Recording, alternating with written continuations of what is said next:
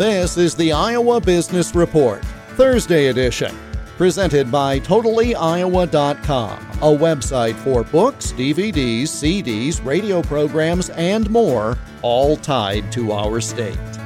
Every business has challenges, but multi generational, family owned businesses have unique dynamics, according to Dan Beenken, Program Director and Lead Consultant for Advance Iowa everyone has a family. And so you can already think about the struggles that are sometimes very real for your family when it's just trying to get along and, and uh, navigate different conversations and topics.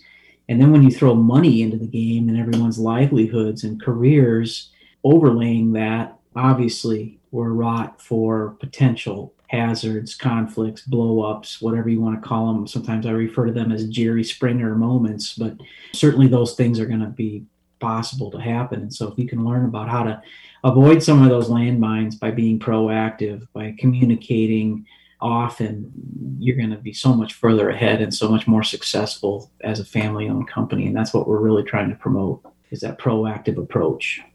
Advance Iowa and its Family Business Forum holds regular breakfast series events to promote the exchange of ideas among those involved in such a business operation.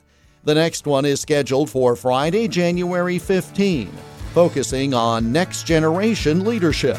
To learn more or to register, go to advanceiowa.com and click on Family Business Forum. More with Dan Beenken on the Iowa Business Report this weekend on this station. I'm Jeff Stein for the Iowa Business Report.